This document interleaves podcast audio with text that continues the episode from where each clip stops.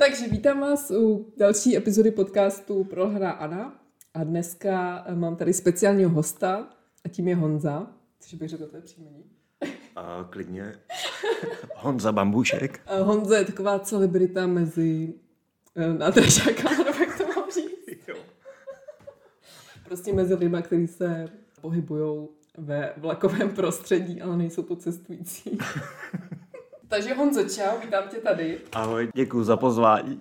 Honzo, mám na tebe tady hnedka první otázku a to je, jaký je rozdíl mezi vlakvedoucím a průvočím, protože hodně lidí se setká s tím průvočím a já jsem teďka eh, viděla poprvé výraz vlakvedoucí, tak co to vlastně mm-hmm. znamená?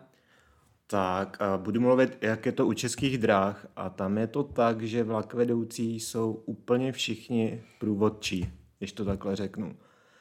Máme stejný platový zařazení, máme všechny stejné zkoušky dopravní, přepravní a jediný rozdíl je v tom, že když se sejdou třeba dva a více průvodčích na vlaku, tak jeden je ten vlak vedoucí, který vlastně zaštituje práci i těch ostatních průvodčích. To je jediný rozdíl. Průvodčí v tom případě, když jedou teda dva a více, tak se stará jenom o ty lístky, kontrolu jízdních dokladů a tyhle, ty, nechci říct podřadné věci, ale tyhle obyčejné věci. A vlakvedoucí ten má na starosti právě tu vlakovou dokumentaci, to znamená bržděnka, sepisování vlakových závad, komunikace se strojvedoucím, to je další hezký slovíčko.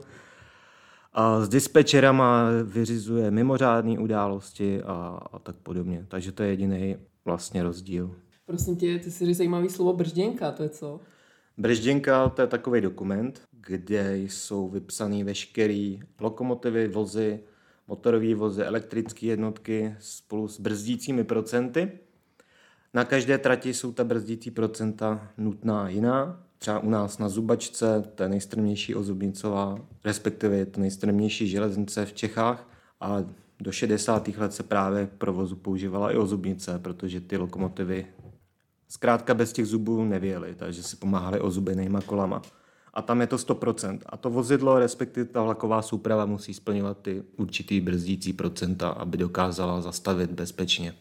Ještě musíme říct, že ty působíš v Jizerkách. V ano, v Jizerských horách, na Jizersko-horské železnici. Mm-hmm. Přijďte se podívat.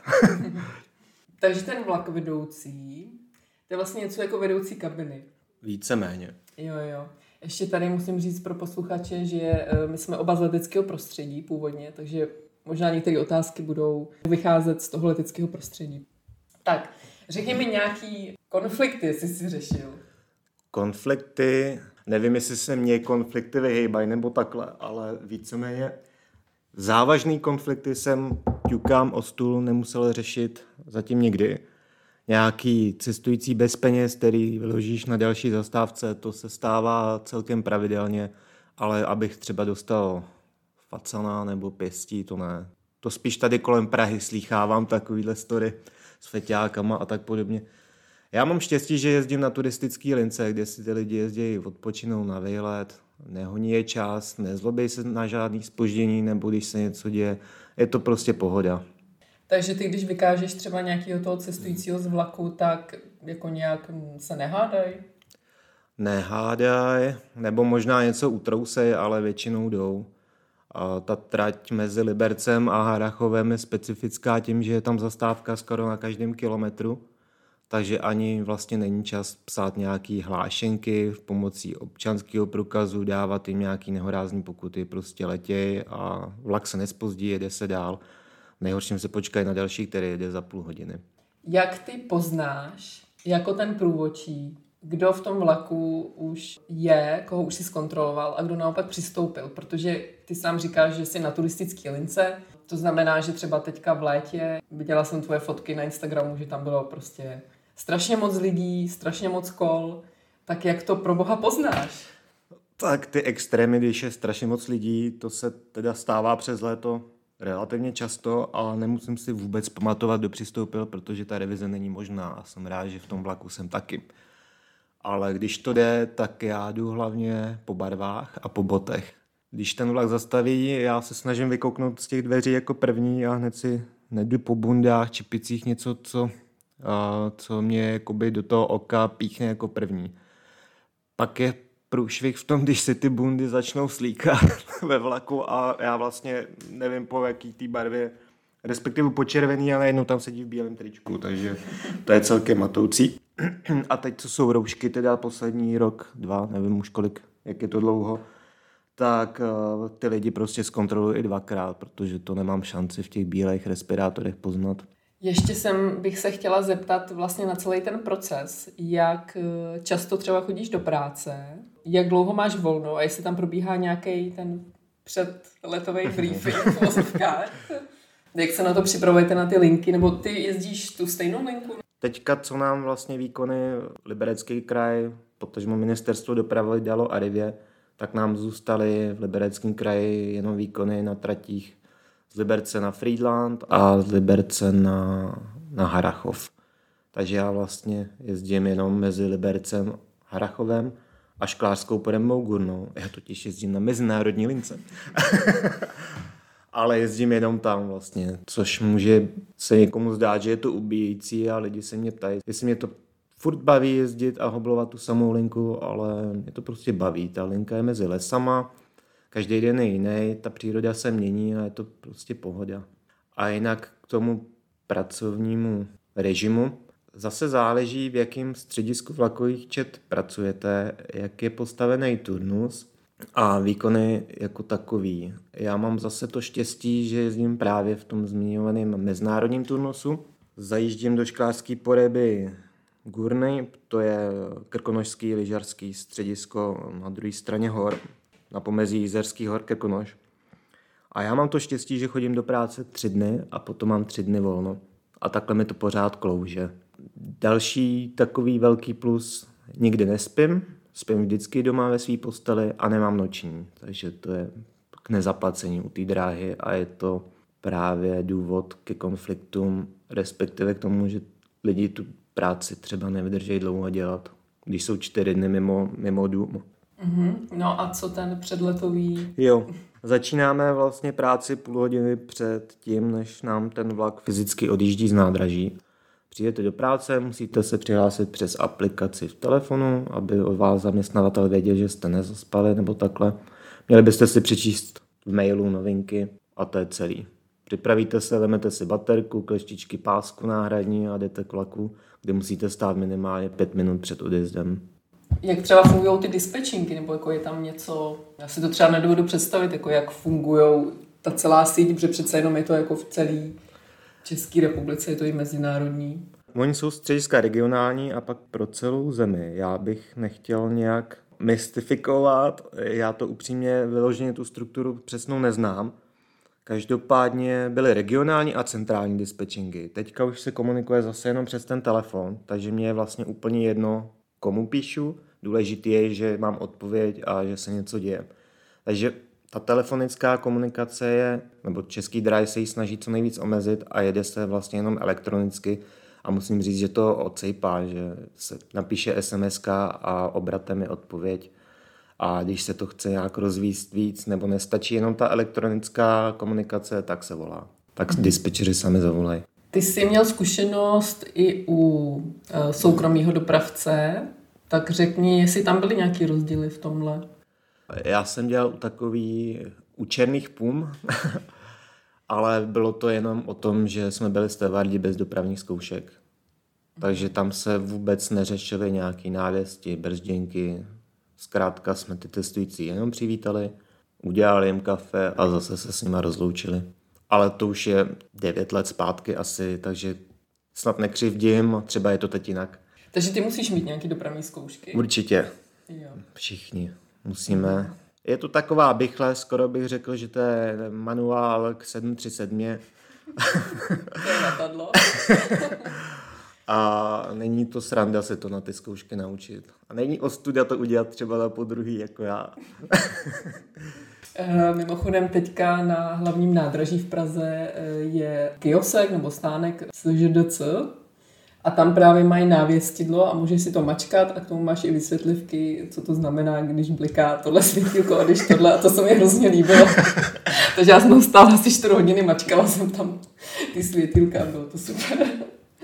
Tady, když je u těch světílek, jo, tak se neříká třeba semafor, ale návěst. A neříká se zatáčka, ale alblou. Ještě s tím soukromým dopravcem. A tam teda byly nějaký ty pobyty jako mimo tvoji domovskou stanici? No, u toho soukromého dopravce je to daný všechno skladbou linek. Tam se jelo Praha Bohumín a, a spalo se v Bohumíně, jelo se zpátky ráno do Prahy nebo do Uherského města. No, staré město u Uherského rodiště. Teď mě zabiju. Tam se spát muselo. A u těch, u českých dráh se samozřejmě spí taky, ale není to teda naštěstí moje, moje záležitost, ale není to vůbec výjimka, spíše to pravidlem spolu s nočníma dělenýma směnama. Jsou to takový uh, špeky. A máte teda nasmluvaný nějaký hotely, předpokládám? to mě baví hotely. Vám, že to někde uslyší z českých drah zvedení. Ne, jsou to jenom nocležny a ač se jejich stav postupem času zlepšuje a ty prostory se rekonstruují, tak někdy je to fakt uh, bizár. Mm-hmm. Žádný hotel, je to prostě na nádraží nějaká špeluňka, v nejlepším případě a jinak se třeba jde půl kilometru někam. Takže fakt někde jako prostě nádraží, nějaká nádražka. Je to tak. Uh, Honzo, ještě mi řekni, ty seš asi introvert, bych typla. Záleží. Spíš jsem asi inklinuji k tomu opaku, že jsem extrovert. Nicméně někdy je to, nechci říct póza, ale možná obrana působit jako extrovert, i když jsem třeba na tom vlaku nervózní. Je to práce a svým způsobem i trochu role. No a jaká je teda pro tebe ta práce s lidma? Protože co, co já si třeba vzpomínám, tak ke konci, už když jsem pracovala s těma lidma, nevím, třeba dva roky, tak už mě to fakt jako nebavilo, už mě to jako vybíjelo hodně. A když ty jsi v kontaktu s nima každý den? Každý den a už takových let a mě to prostě s nima stále baví. Ale jak říkám, musí to být ideální den, to znamená duha a všichni se na sebe usmívají, nikdo není nepříjemný, protože fakt stačí potom jenom protivný dědek a celá ta nálada, kterou prostě od rána máte nebo to budujete, tak je to pryč. A teďka přes léto jsou to hlavně cyklisti, takže já bych chtěl apelovat hlavně na cyklisty, aby byli ohleduplní jak k sobě, k jedním druhému ve vlaku, tak i k vlakvedoucím, protože ty vlaky nadfukovací nejsou a prostě ty kola se tam všechny nevejdou. Když máte ten skvělý nápad, všichni je to ve stejnou hodinu na výlet. A jak jsi říkal, tak další vlak jde za půl hodiny. Za, no, přes ty víkendy je ten tak hodinový, ale jinak ta půl hodinka. No. A nebo prostě máte šlapky, tak jeďte. Počkej, on se neříká šlapky, on se říká... Pedály. no a v zimě to je jak teda v těch jezerkách? To tam máte jakou skladbu cestujících? V zimě, tak ona ta trať se veme jako celek, tak se dá rozpůlit. Je Liberec, Tanvald, Tanvald, Harachov a pak dál do Polska. Mezi Tanvaldem, Libercem, tam to jezdí všechno, turisti, lidi do práce, studenti do školy a pak ten vrch od toho Tanvaldu do Harachova, do Poreby, ten už je víceméně právě, uh, má ten turistický ráz. No a v zimě je to plný běžkařů, to je úžasný, ta, prostě je to nejkrásnější v zimě, když je to zapadaný ta tráť a je to boží. A já teda jsem zimní typ, já v létě trpím, takže se těším, teďka zase snad bude sníh a bude to všechno hezký.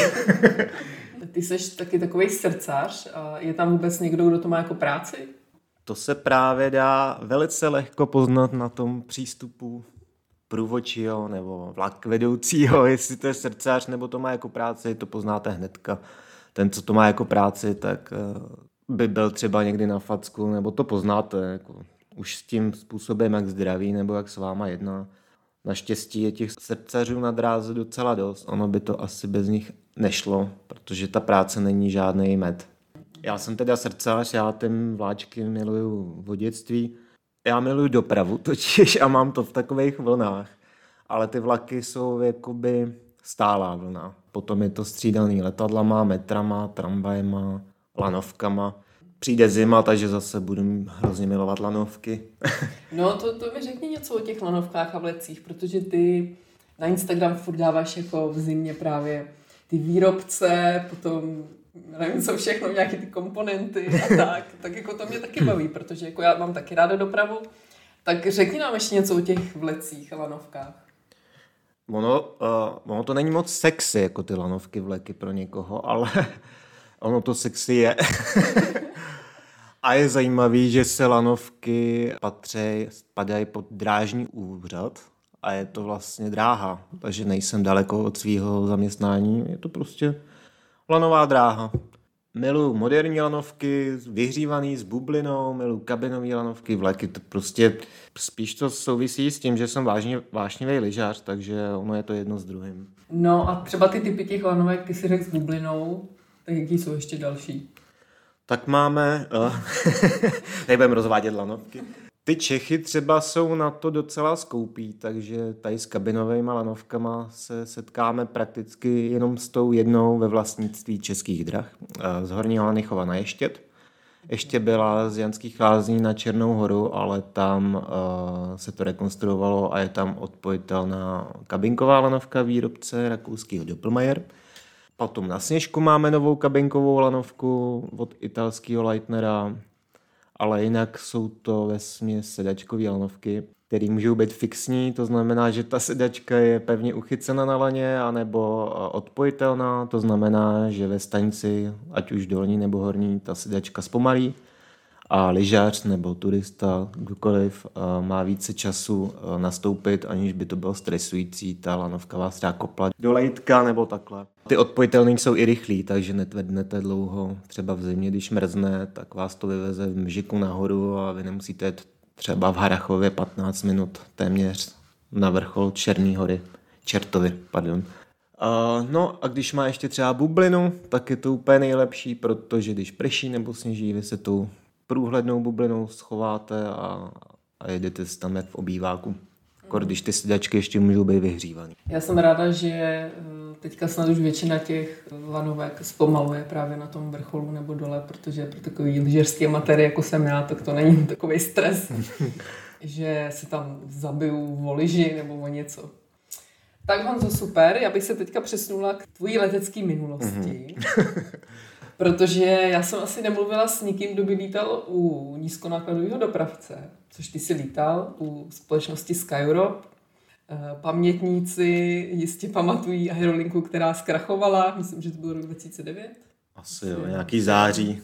Jaký to tam bylo? Mě teda zase zajímají ty pobyty, jestli jste tam měli nějaký pobyty, nebo jestli to vyložení tím, jak je to ten low cost, bylo tam a zase rychle spát. Přesně jak říkáš, byl to low cost, takže ta aerolinka se snaží normální aerolinka by se měla snažit okrouhat ty náklady tak, aby je měla co nejmenší, takže eh, u Skyrob tehdy žádný pobyty nebyly.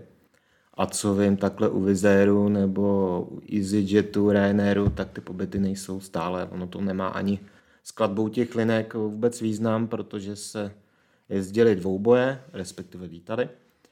Začínali jste ráno v Praze, letěli jste do Amstru, Amsterdamu, zpátky do Prahy, pak ještě třeba do Košic a zpátky, kde se končilo. Takže opravdu ty linky byly namalované tak, aby lidi končili, začínali v Praze.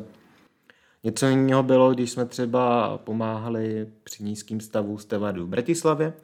Tady jsme byli týden nebo 14 dní na hotelu v Bratislavě a lítali linky o tam tať. Ale zase jsme začínali v Bratislavě a končilo se v Bratislavě nespalo se nikde jinde. To by musela se stát nějaká mimořádnost, nefunkční motor nebo něco a pak by nás poslali i spolu s cestujícími na hotel. Jinak ten Sky byla ta srdeční záležitost, bylo to boží, byly to krásné dva roky života a hrozně rád na to vzpomínám. Fakt to bylo, bylo to o lidech, ten kolektiv tam byl super. Nový letadla, fakt, fakt to byl pěkný, pěkný dva roky. Dělal třeba Sky Europe overbooking, že by naknihovali víc cestujících, než měli kapacitu letadla? Nebo jestli no, se to dělá vůbec nízko To si vzpomeňme oba dva, když jsme seděli na check-inu.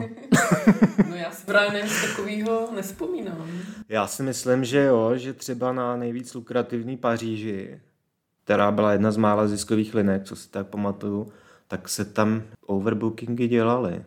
Ale na check-inu si to řešilo, že jo. Oni se hledali náhradníci a byla to celkem zajímavá finanční odměna.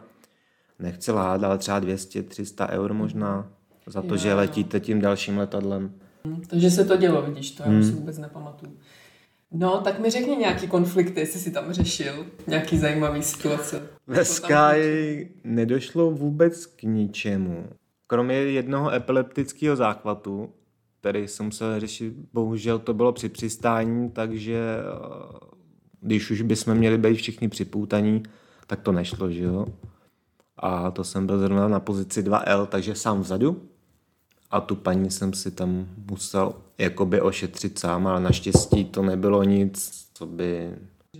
No, nebo jí to ohrožovalo na životě a jinak utrpením byly lety do Neapole, protože je zajímavý, jestli je to pravda, nevím, ale takhle se to povídalo, že italský děti, než odmaturujou, tak mají povinný zájezd do Prahy, aby se koukli a viděli díla italských architektů. A pak si umíte představit, jak takový 17-letý dětičky, co v letadle umějí udělat. Takže v Neapol se nepouštili lidi dřív z letadla, než se neskontrolovali záchranné vesty, protože to byl jejich oblíbený suvenýr. To bylo strašné. Nikoho jsme pacifikovat nemuseli, agresivní cestující. Ale já lítal krátce, takže ta šance to poznat a potkat je byla malá. Jak dlouho trval výcvik? Třeba tři měsíce možná. Jenže to jsou věci před deseti lety, jo. Jako měsíc, měsíc a půl určitě, jo. Spousta teorie, celý ten manuál, to byly snad dva manuály k té 737. Hlavně se bifovaly povely při nouzových přistáních. To bylo jako to je to gro hlavní. Když vás budí v půlnoci, musel jste to přesně vědět.